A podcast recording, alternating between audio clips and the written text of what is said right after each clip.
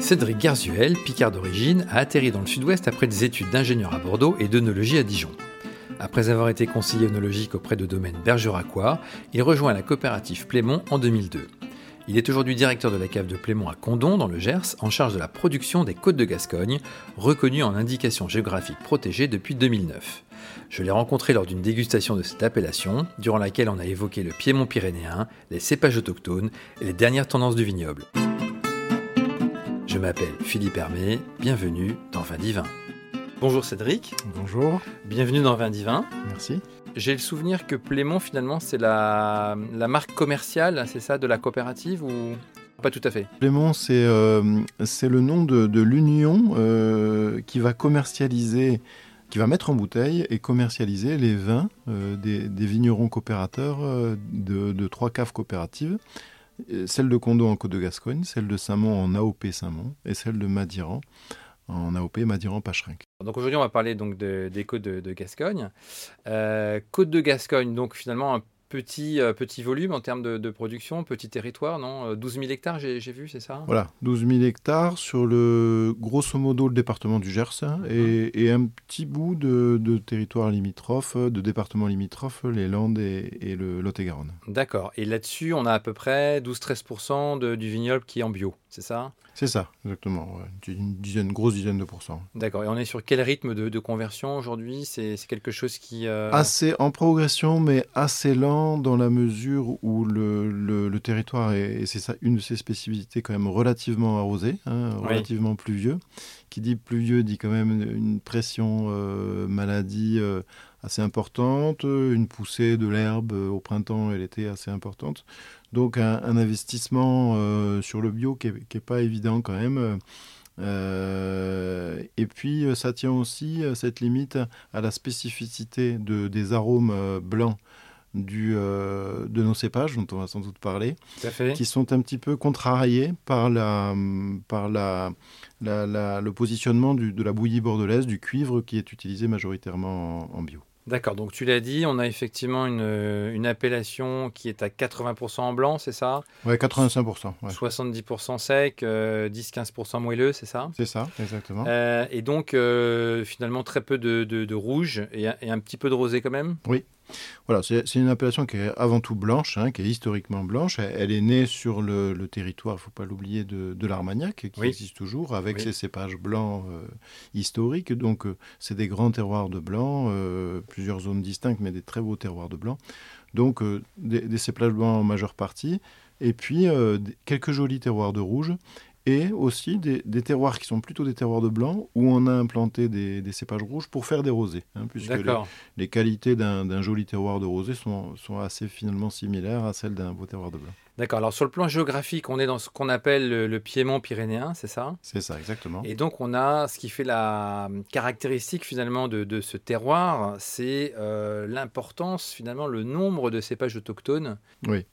On considère en général que le, le piémont pyrénéen fournit euh, un bon tiers de l'ensemble des cépages qui sont représentés euh, en France. Ce qui est énorme. Parce voilà, ce qui est énorme parce que c'est un énorme vivier de, de, de- de cépages, hein, un, un bassin de biodiversité assez important. il y a plusieurs explications à ça, mais entre autres des, influences euh, climatiques euh, très diverses, hein, avec la- la présence des Pyrénées, de, de, de l'océan Atlantique, mais aussi des influences euh, du sud-est qui ont multiplié un petit peu les origines.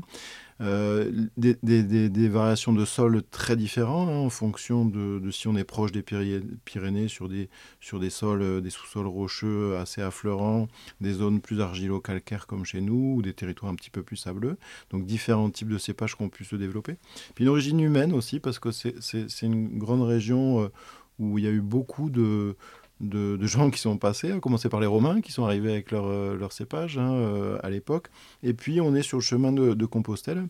Il ne faut pas oublier qu'à l'époque du chemin de Compostelle, les pèlerins, euh, le chemin de Compostelle était un lieu d'échange hein, par rapport aux, productions des uns et des autres. Et il y a pas mal de gens qui sont arrivés avec leurs plants, leurs cépages, et, pas mal de croisements qui ont été faits. Ce qui fait qu'on a un vivier de, de cépages assez incroyable.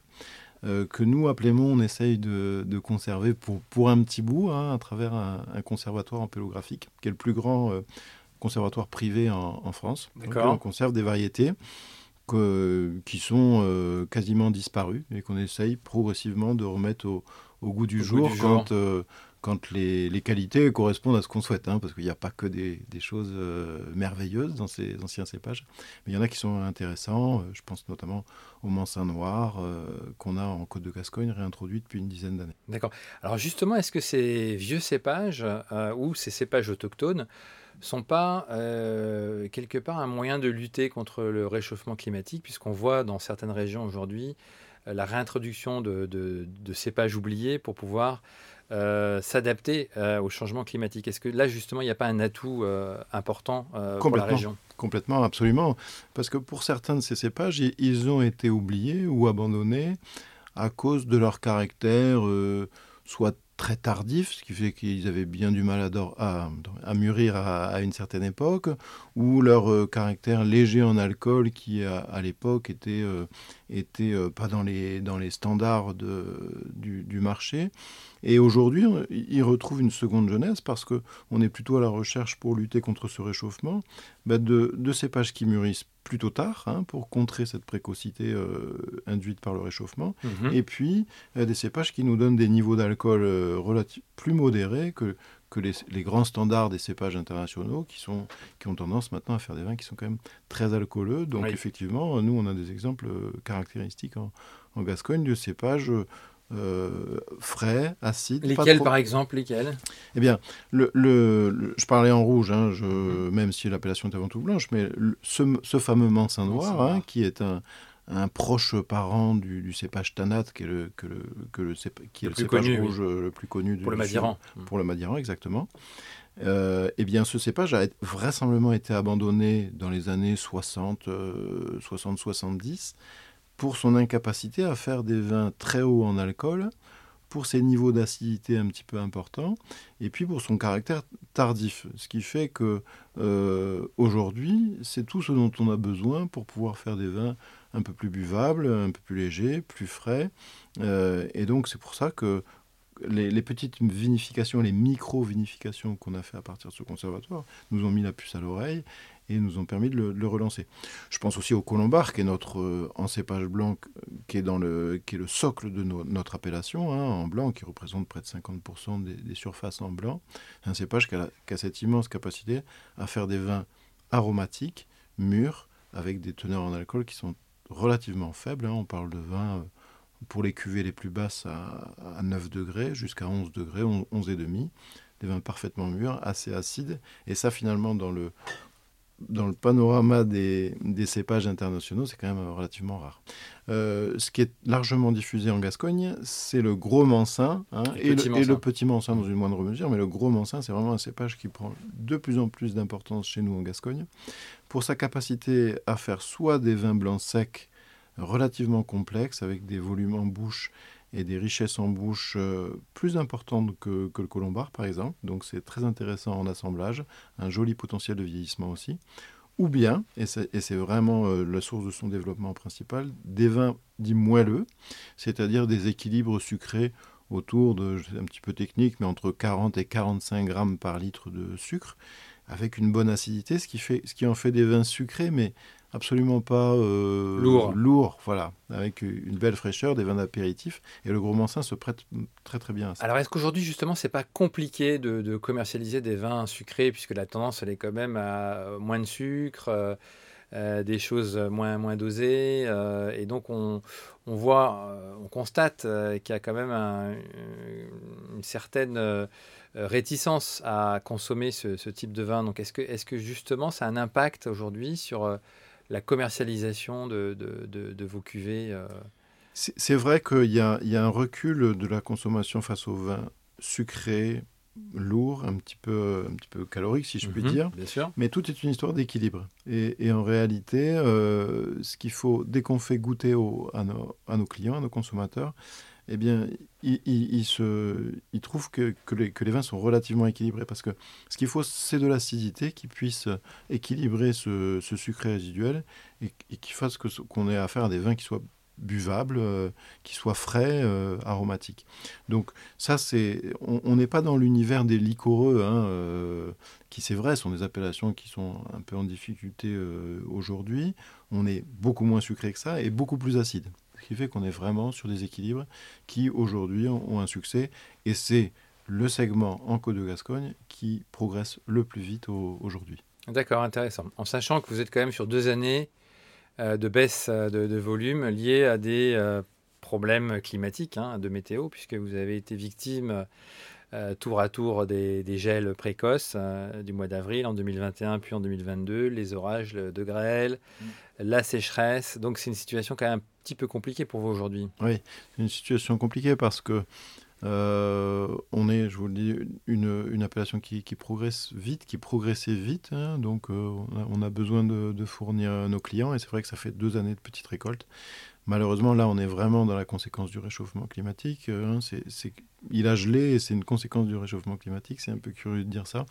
Mais effectivement, avec les hivers de plus en plus doux, eh bien, les vignes poussent de plus en plus tôt et donc sont, sensibilisées au, risque de, gel de, printemps. Ça, nous arrivait de deux ans. A priori, pour cette année, jusqu'à maintenant, on est passé à travers. Et puis, euh, nous, on est un territoire d'orage également. Hein. Alors, c'est intéressant de dire deux mots de la climato du, Gers parce que c'est très lié à la qualité des vins.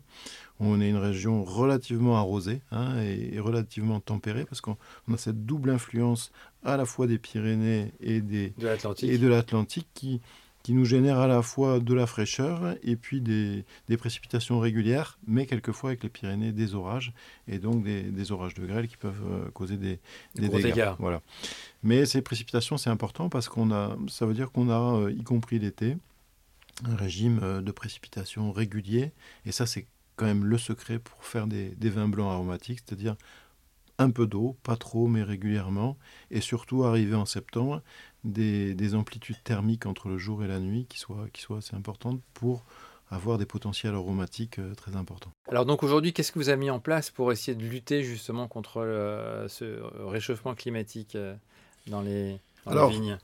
Aujourd'hui, ben, on, a, parlé euh, déjà, et, c'est très important, hein, sur le, ce qu'on appelle, nous, techniquement, le matériel végétal, c'est-à-dire les, cépages, les porte-greffes aussi, euh, que l'on plante aujourd'hui dans nos, terroirs, hein, se concentrer sur nos cépages autochtones les plus tardifs, hein, euh, se concentrer sur des porte-greffes aussi relativement résistants à, la sécheresse, c'est-à-dire des porte-greffes qui vont venir plonger le système racinaire de manière euh, assez profonde. bien sûr, se cantonner au, c'est un vrai retour aux zones historique de, de la, de, de, plantation, c'est-à-dire qu'on évite les zones gélives. Hein. Mhm. On, avait planté depuis une vingtaine d'années des vignes à des endroits où, où les anciens ne les plantaient pas. On, y, revient, on y revient, hein. on ne va pas planter dans les, dans les bas de coteaux. Mais l'évolution, c'est plutôt d'aller planter dans des zones un peu plus fraîches, hein. c'est-à-dire que bah, finalement les, les, pentes nord de nos coteaux qui étaient un petit peu euh, évitées euh, parce que les raisins n'étaient pas mûrs euh, il, y a, y a 40 ou 50 ans, ben, sont populaires aujourd'hui, ce qui nous permet de, garder de la fraîcheur et, et, de, et de, de travailler des, raisins un petit peu moins riches en alcool. Et après, euh, aujourd'hui, euh, c'est vrai qu'on s'intéresse un petit peu, euh, on a la chance d'avoir avec les, Pyrénées qui descendent chez nous quelques lacs, donc quelques vignerons commencent à s'intéresser un petit peu au goutte à goutte, à l'irrigation pour les, pour les, pour les parcelles les plus sèches, les terroirs les plus secs, mais c'est pour le moment anecdotique encore. D'accord. Alors aujourd'hui, là, il y a une dégustation, on n'a pas encore faite, mais euh, qu'est-ce que tu conseillerais aux auditeurs comme vin de garde, par exemple, aujourd'hui à l'achat en Côte de Gascogne? Il faut qu'on parle en cépagement dans ce cas-là. Hein, mhm. on va avoir surtout ce qui est consommation jeune, consommation d'apéritifs, euh, consommation sur des plats euh, type euh, crustacés, poissons. Il faut privilégier tout ce qui est, tous les assemblages à base de, de hein, qui vont vous faire des vins très aromatiques, très présents, très frais, peu alcooleux. Euh, donc c'est le colombard, c'est ce qu'on appelle des bicépages, c'est-à-dire le colombard associé avec 20% de, sauvignon ou de gros mansin ou du nid blanc. Ça, c'est euh, des, des, cuvées qu'on va retrouver là, dans notre dégustation. Et dès qu'on veut passer sur des cuvées euh, un peu plus d'élevage, avec plus de complexité, plus de possibilités d'association à table, c'est le gros mansin, notre cépage gros mansin, qui redevient majoritaire dans les assemblages là, et qui a cette capacité de vieillir, que ce soit en sec ou en moelleux, avec notamment euh, le développement d'un bouquet aromatique qui truffe un petit peu, qui est très intéressant sur ces moelleux. Donc euh, du gros des cuvées à base de gros mancin pour tout ce qui est cuvée un petit peu de, vieillissement. Gastronomique. Gastronomique. Mhm. Et des cuvées euh, type colombard, colombard sauvignon, colombard uni blanc pour, des vins d'apéritif, pour des pour l'été, voilà, pour, l'été exactement. Sans oublier les et les rosés qu'on a assez peu aujourd'hui dans la dégustation. Mais faut, faut, les terroirs, je le répète, les, les, les, beaux terroirs de blanc euh, aromatiques sont aussi des beaux terroirs de rosé. Et on a des très belles expressions euh, de cépages comme le Cabernet Sauvignon, par exemple, qui est assez compliqué à faire mûrir en rouge chez nous, mais qui fait par, contre des, rosés magnifiques, très frais, très variétaux, hein, avec une petite dimension euh, euh, végétale au sens noble du terme, qui, est intéressante. Euh, le segment des rosés progresse bien en, Côte de Gascogne. D'accord. Alors aujourd'hui, quelles sont les initiatives que vous avez mises en place pour faire connaître les côtes de Gascogne en France, par exemple, ou même à l'international? Alors ça, c'est le travail du, de notre interprofession, hein, de notre syndicat qui communique beaucoup. J'ai vu que vous aviez un, partenaire, un partenariat avec des joueurs de rugby. Euh, oui, c'est ça, tout à fait. Alors là, hein, nous, on est un, site. Euh, des enfants du pays, on peut dire. Hein, euh, c'est des enfants du pays. On, a, on est un site d'Ovalie. on a même des, des, joueurs qui sont eux-mêmes vignerons de famille. Hein, Grégory Aldrit, originaire de Auch, je Voilà, qui a habité longtemps à Condon. donc lui, vraiment, c'est un régional de l'étape. Anthony Gelon, qui est, dont le père est, adhérent dans notre coopérative, adhérent à, à Plémont. Qui joue à Toulouse et qui joue à Toulouse et qui est, euh, international lui-même. Cyril Baye qui, euh, qui, va, qui, qui, est pilier, qui va nous accompagner aussi euh, dans, dans, ce projet, qui est lui plus proche des, Pyrénées et qui, va, qui nous parlera de temps des, vins de, de, Madiran. Donc effectivement, c'est des gens qui comptent parce que ils, nous représentent, ils représentent la culture gasconne également. Nous, on a. Donc, ce sont des ambassadeurs en quelque sorte. C'est hein, des ambassadeurs, c'est des ambassadeurs. Nous, on communique beaucoup à Plémont autour de nos appellations à l'occasion du festival Jazzine Marciac aussi, qui est, qui est, un, rendez-vous. Au mois de juillet, je crois, c'est voilà, ça. c'est ça. Mhm. Rendez-vous incontournable sur la, sur la Gascogne, un des plus grands festivals du monde euh, de, de, jazz. Très connu. Euh, et puis après, toute l'année, nous, on envoie, hein, c'est notre spécificité à Plémont, nos vignerons parcourir la France et le monde euh, pour pouvoir aller représenter et faire déguster nos vins. chaque vigneron chez nous doit faire un certain nombre de jours de d'animation où il va euh, présenter sa cuvée. Euh, avec son béret. Avec son béret. Euh, en France, quand il a envie de rester en France. À l'étranger, quand il parle anglais. On en a quelques-uns qui, vont nous représenter. Et ça, ça c'est important de pouvoir le, faire. Très bien. Alors, quels sont les projets pour terminer de, la cave, s'il y en a? Oui, alors là, on présente une, une cuvée qui est toute nouvelle chez nous et qui, qui est par rapport au sujet qu'on a évoqué, qui est très très importante, c'est une cuvée qui s'appelle Elia, euh, qu'on va décliner en blanc et à partir de l'an prochain en, rosé, qui est une cuvée euh, à niveau d'alcool modéré, puisque c'est une cuvée qui fait 9 degrés, euh, en pur colombard pour sa version blanche. Donc on est encore sur du vin, mais on, se dirige vers les low alcool. Hein. On se dirige vers les low alcool, mais avec une spécificité assez unique à la Gascogne, c'est que ce vin-là se fait sans processus de désalcoolisation. D'accord. C'est-à-dire que c'est un vin naturellement léger en alcool. D'accord. parce que le colombard a cette capacité à faire des vins aromatiques euh, légers, fruités, avec un petit potentiel en sucre au départ, hein, euh, et donc un petit degré d'alcool potentiel. Donc on, fait fermenter ces raisins jusqu'à 9 degrés, on laisse quelques grammes de sucre résiduel, autour d'une quinzaine de grammes, et on a un vin blanc tout à fait mûr, aromatique et naturellement bas en alcool, ce qui n'est euh, pas le cas dans, l'univers des, des low alcool où la plupart des vins sont, désalcoolisés, voilà, ce qui n'est pas notre cas. Et ça, ça change tout en termes d'équilibre. Donc euh, ça c'est un projet euh, pour nous euh, super important qui, qui trouve beaucoup d'écho pour le moment parce que c'est vrai que c'est quand même une tendance de consommation, cette, cette diminution de, de, de, cette recherche de niveau d'alcool un peu plus bas. Quoi. Très bien.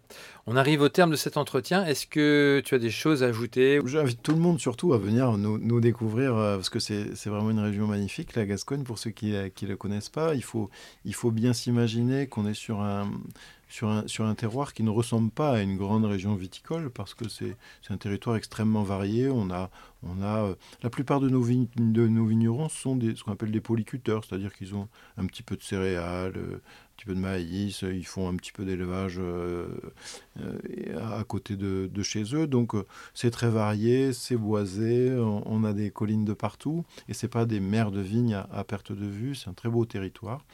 Euh, donc il faut venir découvrir ces, ces vins de Gascogne euh, chez nous. Et puis il faut les, essayer euh, parce que finalement c'est une appellation qui est jeune, hein, qui a une à, l'échelle des appellations en général, qui a une petite quarantaine d'années. Oui, assez donc, jeune. Euh, elle reste à découvrir pour beaucoup de gens. D'accord. Et donc la période idéale, j'imagine que c'est l'été. bien sûr, bien sûr, l'été, l'été, bien sûr. On peut y venir toute l'année, mais l'été est quand même le moment le plus intéressant. Il y a de nombreux festivals, de fêtes de village. Euh, il y a beaucoup de choses à faire. On ne s'ennuie pas en Gascogne pendant l'été. Très bien. Bah, Cédric, merci beaucoup. Merci beaucoup. Et à très bientôt. Au revoir. Au revoir. Merci d'avoir pris le temps de nous écouter et de nous être fidèles. Vous êtes en effet toujours plus nombreux à écouter ce podcast, à nous suivre sur les réseaux sociaux. Vous pouvez également vous abonner au club Vindivin sur vindivin.fr. Ce contenu a été créé avec le soutien de Alma, société de conseil en croissance digitale qui accompagne les petites et moyennes entreprises dans leur transformation digitale à travers les leviers du e-commerce, de la data et de la publicité. Dans le prochain épisode, nous irons dans le Vaucluse à la rencontre d'une des étoiles montantes de la viticulture française. En attendant, portez-vous bien.